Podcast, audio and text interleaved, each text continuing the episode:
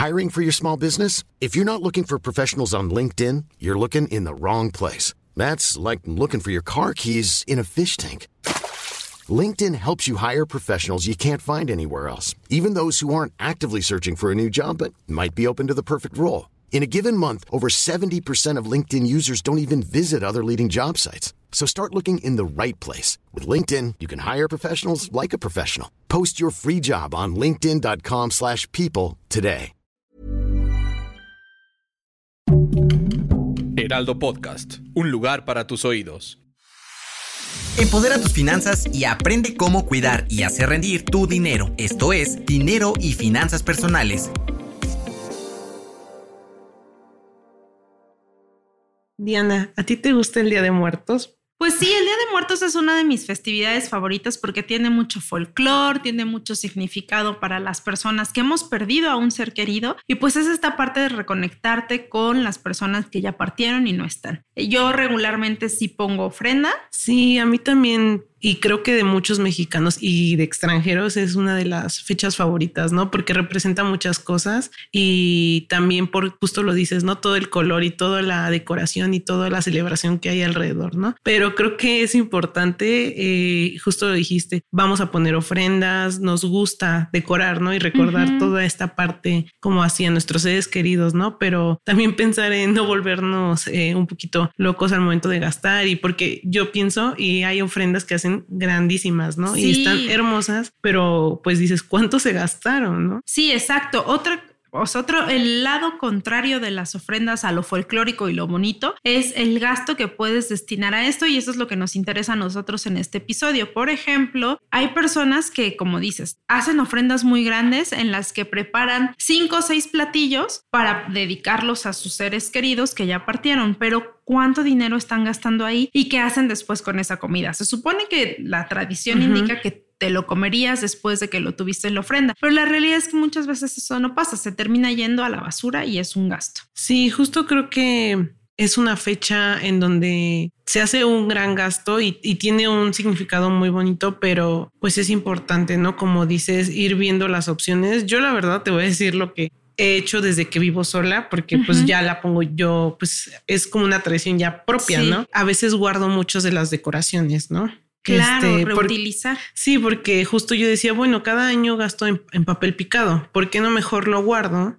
Que es algo que puedo acomodar y poner en algún lado de mi casa y cada año lo saco, ¿no? Sí, y así te evitas ese gasto excesivo. Y es que, por ejemplo, obviamente comercialmente hablando, los, las personas en los mercados o en los tianguis, donde ofrecen todo lo que lleva la ofrenda, suelen subir los precios. Entonces, una veladora que ahorita te cuesta 10 pesos, en ese momento la vas a encontrar en 20 o 25.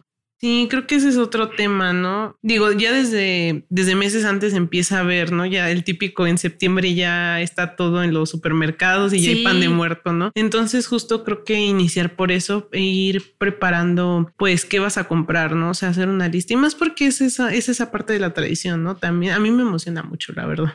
Claro, pero sí debemos considerar esta parte de cuidar el dinero que vamos a, destinar. Aproximadamente se tienen datos donde una persona o por familia destinan entre 500 y 1600 pesos para los preparativos de la ofrenda, que es, por ejemplo, comprar fruta, el pan de muerto, el papel picado, como decías, la flor de cempasúchil, que bueno, es tradicional de esa época y puede llegar a costar hasta desde 20 pesos hasta 100 una macetita, ¿no? Entonces hay que considerar qué vamos a gastar en eso, como decíamos, las veladoras y bueno, todo lo demás, los demás productos que llevan. Aquí también hay otra cosa importante que es la inflación. Como ya sabemos, esto es una, una elevación de precios que afecta a todos los, los productos de la canasta básica y todos los servicios en general. Entonces, obviamente, va a haber un incremento porque ha incrementado durante este año. Sí, entonces pues otra vez este ir planeándolo, ¿no? Y justo tocaste el tema del cempasúchil y creo que es un es un tema cada año sale, ¿no?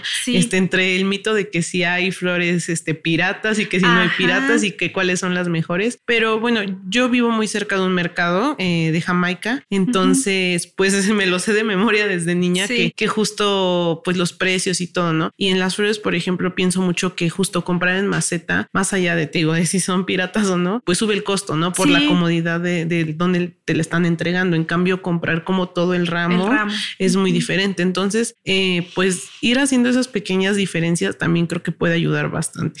De hecho, sí, es un buen tip ese que nos acabas de dar. Y bueno, considerar que también estos son productos que de algún momento pues se van a echar a perder y los vamos a terminar desechando. Así que hay que mesurarnos en este gasto, sobre todo si lo que queremos es ahorrar y seguir cuidando nuestro dinero. Sí, también estaba pensando en la parte en que como es una temporada de celebración, pues mucha gente también quiere salir, quiere ir a ver, eh, no sé si en el Zócalo poniendo ofrendas o en algún lugar, algún evento, ¿no? Entonces también puedes tener esa, esa parte de esa planeación, ¿no? No tener como un apartado para como gastos en esa, en todo lo que conlleva esa festividad, ¿no? Claro, porque bien lo acabas de decir, normalmente a, muchos de nosotros nos gusta ir a ver ofrendas, entonces salimos y aunque las ofrendas estén puestas así en espacio público, pues es un gasto de transporte, también al final terminas comiendo en la calle, entonces son cositas que se van sumando y que hay que considerar. Sí, fíjate que justo en datos de la Secretaría de Turismo, en las festividades de Día de Muertos, por lo menos eh, del año pasado, se, se tiene el cálculo de que la derrama económica es de más o menos 37 mil 722 millones de pesos. Entonces, pues digo, es, cada año esperan que sea más, ¿no? Porque esperan también el ingreso de extranjeros y, y, toda la parte del consumo. Pero justo imagínate, o sea, la cantidad de dinero, pues todo lo que se gasta y se consume, ¿no? Claro, sí, y es que como decíamos al principio, es una de las festividades que más atractivas son no solo para los mexicanos, sino a nivel internacional, y por eso también se, se relaciona con otros eventos que han pasado, ¿no? Deportivos, incluso en esas mismas fechas, que lo hacen todavía más atractivo. Así es, es una temporada donde hay demasiado turismo, demasiado movimiento, también es una, ya se acercan las vacaciones, fin de año, entonces creo que es un momento donde hay mucha actividad en, en todas las áreas, ¿no?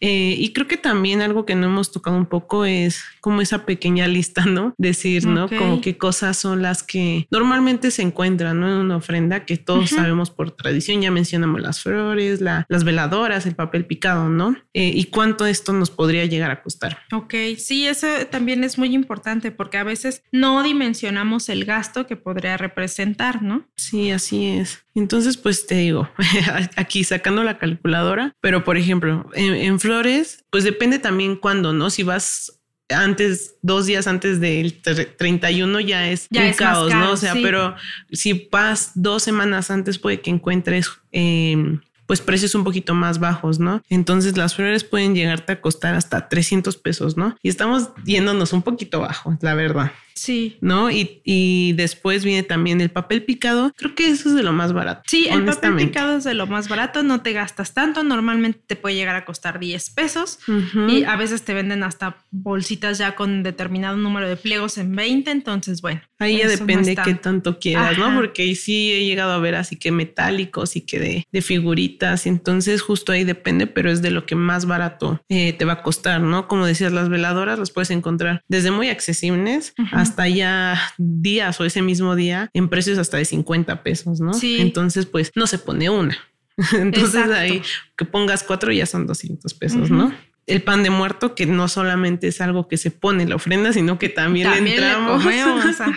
Entonces ahí no es un pan y dos, es ahí la temporada de estar entrándole, ¿no? Entonces también pensar, digo, hay paquetes, ¿no? Luego te llegan a vender como estos de, de paquetito de cuatro, de ocho, así, ¿no? Las piezas o hasta estos he visto en el súper grandotes, que es como un solo pan grandote. Ah, y entonces, pues también hay ir viendo, ¿no? Justo el presupuesto. Digo, aquí tenemos precios como de 89 pesos. Yo he visto chiquitos, me acuerdo como en de 4 por 30 pesos, ¿no? Ok. Entonces, justo ir viendo cuál se acomoda a tu bolsillo. Pues bueno, también hay rellenos ahorita que estaba pensando, pero ya te digo, eso ya es por el gusto de cada quien. Sí, exactamente. Y bueno, aquí la recomendación es seguir la tradición si, si quieres y, y está en tu en tu gusto y en tu idea hacerlo, pero pues cuidando tu bolsillo. Yo creo que con eso podremos ir cerrando este episodio. Eh, recuerden escuchar más episodios a través de las diferentes plataformas de streaming de este podcast de dinero y finanzas personales. Eh, coméntenos, déjenos un like, califíquenos y escríbanos también a través de redes sociales si quieren que abordemos otro tema o qué es de su interés. Así es, eh, compártanlo, cuéntenos qué, qué es lo que más les gusta de esta festividad o cuál es su preferida, porque ahí siempre hay debate. Y pues nada, sigan escuchándonos cada miércoles. Bye. Hasta la próxima. No te quedes con la duda. Compártenos tus preguntas en las redes sociales del Heraldo de México. Esto fue Finanzas Personales.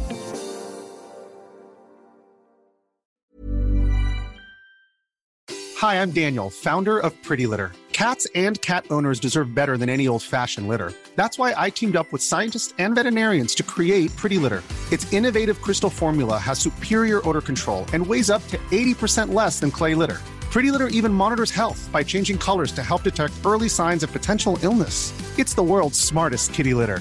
Go to prettylitter.com and use code ACAST for 20% off your first order and a free cat toy. Terms and conditions apply. See site for details.